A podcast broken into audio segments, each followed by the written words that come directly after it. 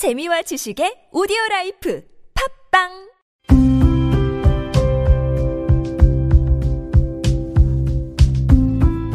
칼럼을 읽어드립니다.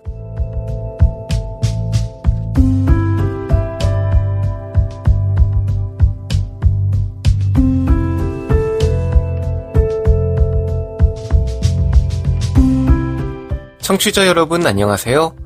6월 28일 일요일 칼럼을 읽어드립니다. 게스터 이호준입니다.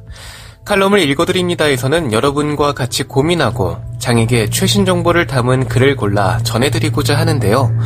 그럼 바로 오늘의 칼럼 만나보시죠.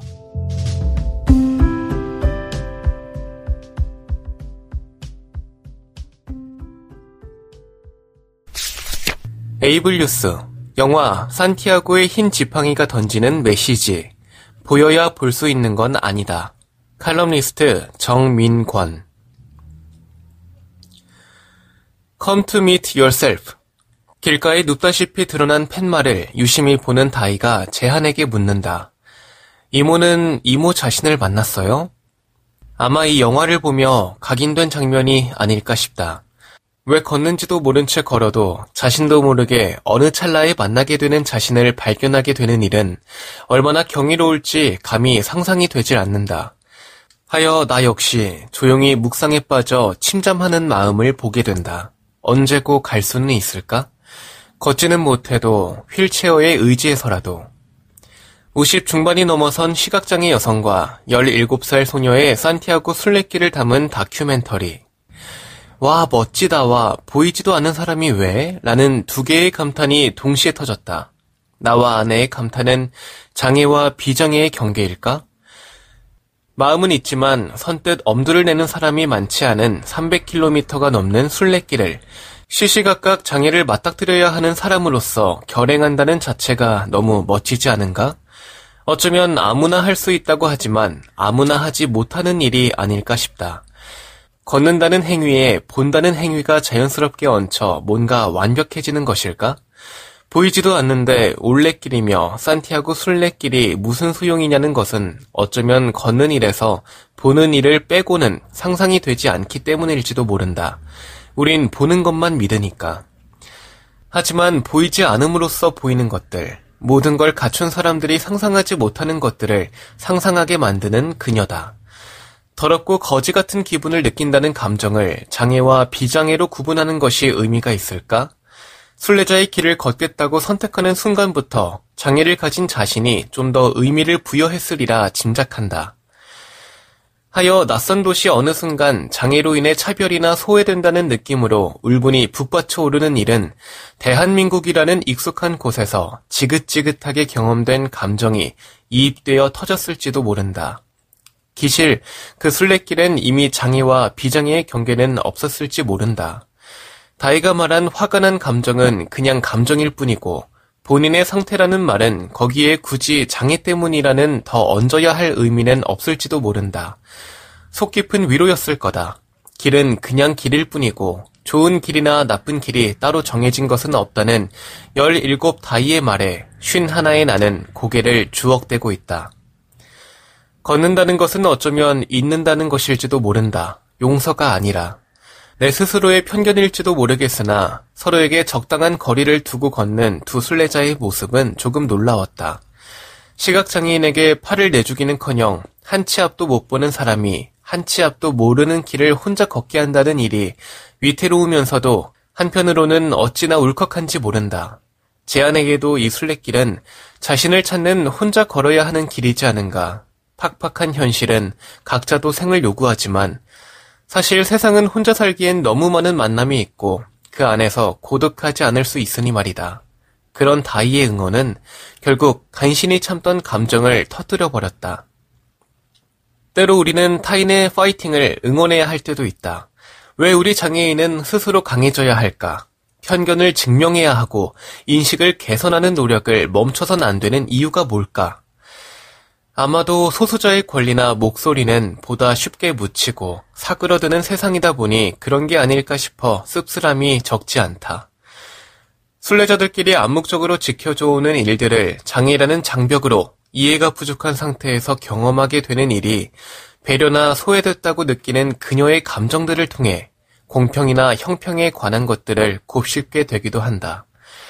그런 일상에서 겪는 서러움과 힘겨움에 스스로를 다그치는 제안을 보면서 그녀의 인생을 생각하게 되어 먹먹해졌다. 가뜩이나 약자가 낯선 곳에서 더 약자로서 침잠하는 자기 자신을 느껴야 하는 심정이 어땠을까? 있는 그대로의 내가 아니라 상황이나 처지에 따라 변하는 자신의 무력감이 얼마나 컸을지 짐작조차 안 되지만 그런 것들을 받아들이는 제안을 보는 것은 휠체어에 앉아 계단이나 턱에 막혀 옴짝달싹 못해 갖은 불평불만에 쏟아내기만 하는 나를 반성하게 하기도 한다. 콤포스텔라 대성당 광장에서 행복한 플라멩코를 추는 그녀를 보며 장애는 할 수 없는 걸 만드는 것이 아니고 하지 않아서 생기는 것이라는 것을 다시 한번 가슴에 새기게 만드는 영화다. 지금 여러분께선 KBIC 뉴스 채널 매주 일요일에 만나는 칼럼을 읽어드립니다를 듣고 계십니다. 하상 매거진 인터뷰 만나고 싶었습니다. 제36회 전국장애인 기능경기대회. 점역 교정 부문 금상 수상자 윤종민 씨를 만나다. 기획 및 취재 최연신. 괄호 열고 하상 매거진 인터뷰 괄호 닫고. 하상 안녕하세요. 먼저 하상 매거진 독자들을 위해 간단한 자기소개 부탁드릴게요. 윤종민 34살의 윤종민이라고 합니다. 2014년 사고로 인해 실명하여 시각장애인이 된 지 6년 됐습니다. 현재 시력은 빛을 감지하는 정도로 거의 전맹 상태고요.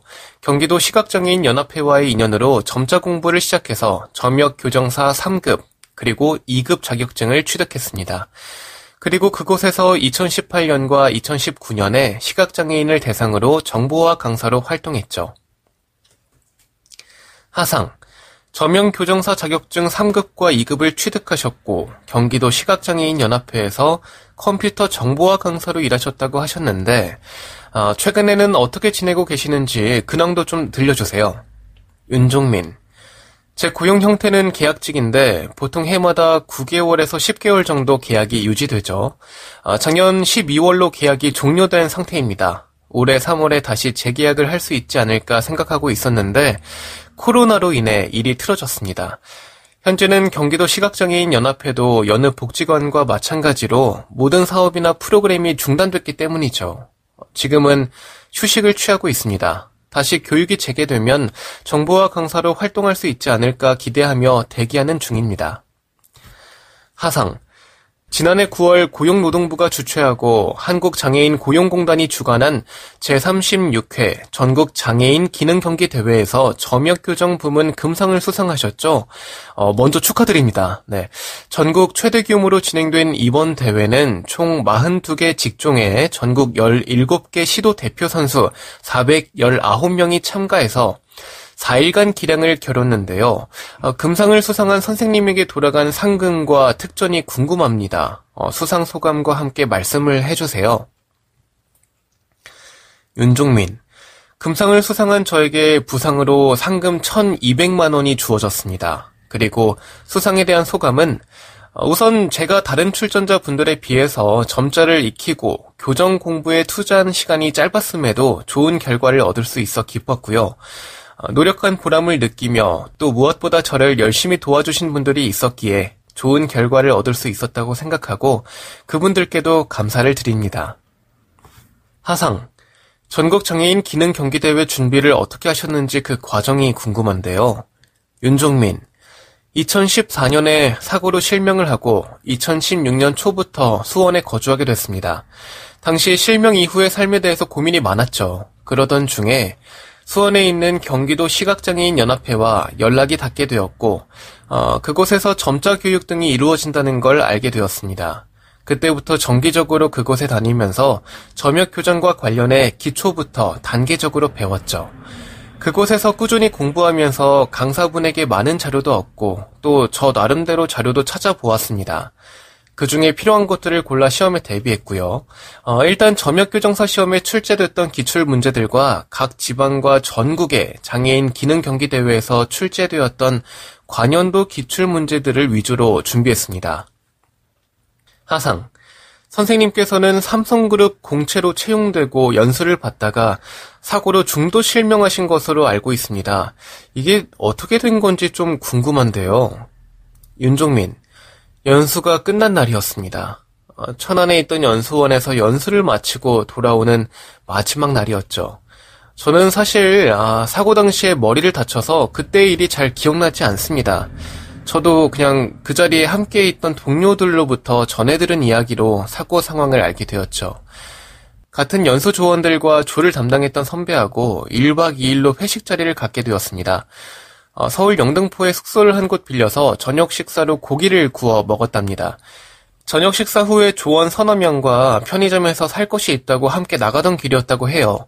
골목이었는데 이 경사가 급한 내리막길을 자전거 한 대가 무섭게 내려왔던 거죠. 앞서 걷던 동료가 그 광경을 보고 피해라! 라고 소리를 지르고 본인은 자전거를 피했지만 뒤에 있던 저는 미처 내려오던 자전거를 보지 못했고 그만 치였던 겁니다. 워낙 세게 달려오던 탓에 제가 자전거에 치이면서 한 1, 2m 정도까지 밀렸다고 하더라고요. 그러면서 머리를 크게 다치게 됐고 그때 의식을 잃으면서 병원에 실려가게 되었고 결국 시신경에 손상을 입어서 실명하게 되었습니다. 하상. 갑작스럽게 찾아온 시각장애로 많이 힘드셨을 텐데요. 어떻게 받아들이셨나요? 윤종민. 뭐라도 해봐야겠다라는 생각이 들어서 2015년 말에는 두개골 복원 수술을 하기도 했지만 갑작스럽게 시력을 완전히 잃었기 때문에 당황스러웠습니다. 그러나 한편으로는 머리를 다치는 와중에도 운동 능력이나 지적인 부분에서 큰 손상이 없다는 것에 감사함을 느끼기도 합니다. 2016년부터는 뭐라도 배워야겠다고 느껴서 여기저기 연락을 하게 되었고요.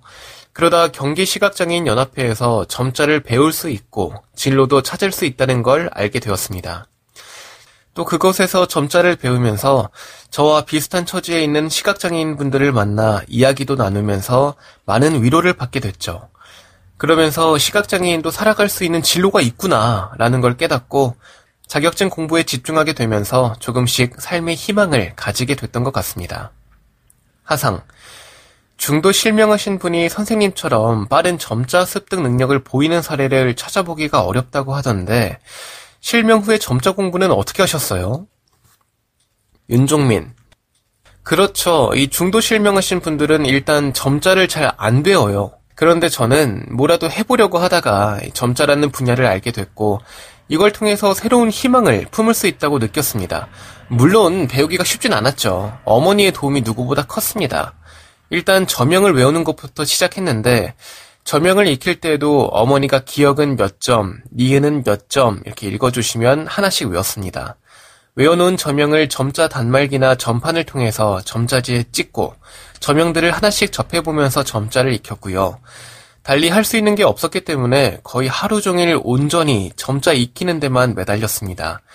그리고 나중에는 점역 교정 공부에만 시간을 썼기 때문에 가능하지 않았나 하는 생각이 드네요.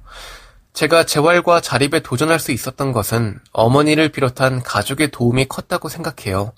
가족 이외에도 틈날 때마다 병문안 와줬던 친구들도 잊을 수가 없습니다. 하상, 재활에 가장 필요한 것은 무엇이라고 생각하세요? 윤종민, 어차피 시간을 되돌릴 수는 없고 시각장애를 얻게 된 이상 장애를 부정한다고 사라지는 것이 아니기 때문에 좌절하지 않는 것이 중요합니다. 장애를 있는 그대로 받아들이고 내가 할 수 있는 부분을 조금씩이라도 도전하고 습득하려는 자세가 필요하죠. 재활에 가장 필요한 것은 장애를 받아들이고 극복해내려는 마음과 자신의 의지라고 생각합니다. 하상, 최근 가장 큰 고민은 무엇인가요? 윤종민, 지금껏 정보화 강사로 일할 수 있었던 것에 감사합니다. 조금 더 바람이 있다면 제가 점역 교정서 공부도 했으니 재능을 활용해서 안정적인 사회생활을 꾸준히 이어나갈 수 있는 그런 자리가 생기면 좋지 않을까 싶어요. 다만 시각장애인들이 활동할 수 있는 관련 기관이 많지 않고 대부분 기관들이 서울에 집중되어 있어서 아쉽습니다. 그런 점이 개선되면 좋겠어요. 하상. 마지막으로 화상매거진 애독자에게 하고 싶은 말씀이 있다면 해주시면서 인터뷰 마치도록 하겠습니다. 윤종민. 갑자기 사고로 인해 장애가 생겼음에도 불구하고 좌절하지 않고 공부하고 노력한 덕에 전국 장애인 기능 경기 대회에서 좋은 성과를 거둘 수 있었습니다. 만약 저처럼 사고로 갑작스럽게 중도 실명으로 인해 사회적, 심리적으로 어려움을 겪고 있는 분이 계신다면 자신이 할 수 있는 일을 찾아 조금씩 해나가면서 희망을 놓지 말고 삶을 이어나갔으면 좋겠다라는 말씀을 마지막으로 드리고 싶습니다.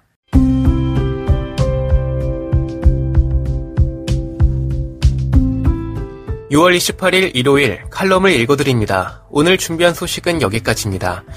지금까지 제작의 이창훈, 진행의 이호준이었습니다. 끝까지 청취해주셔서 고맙습니다.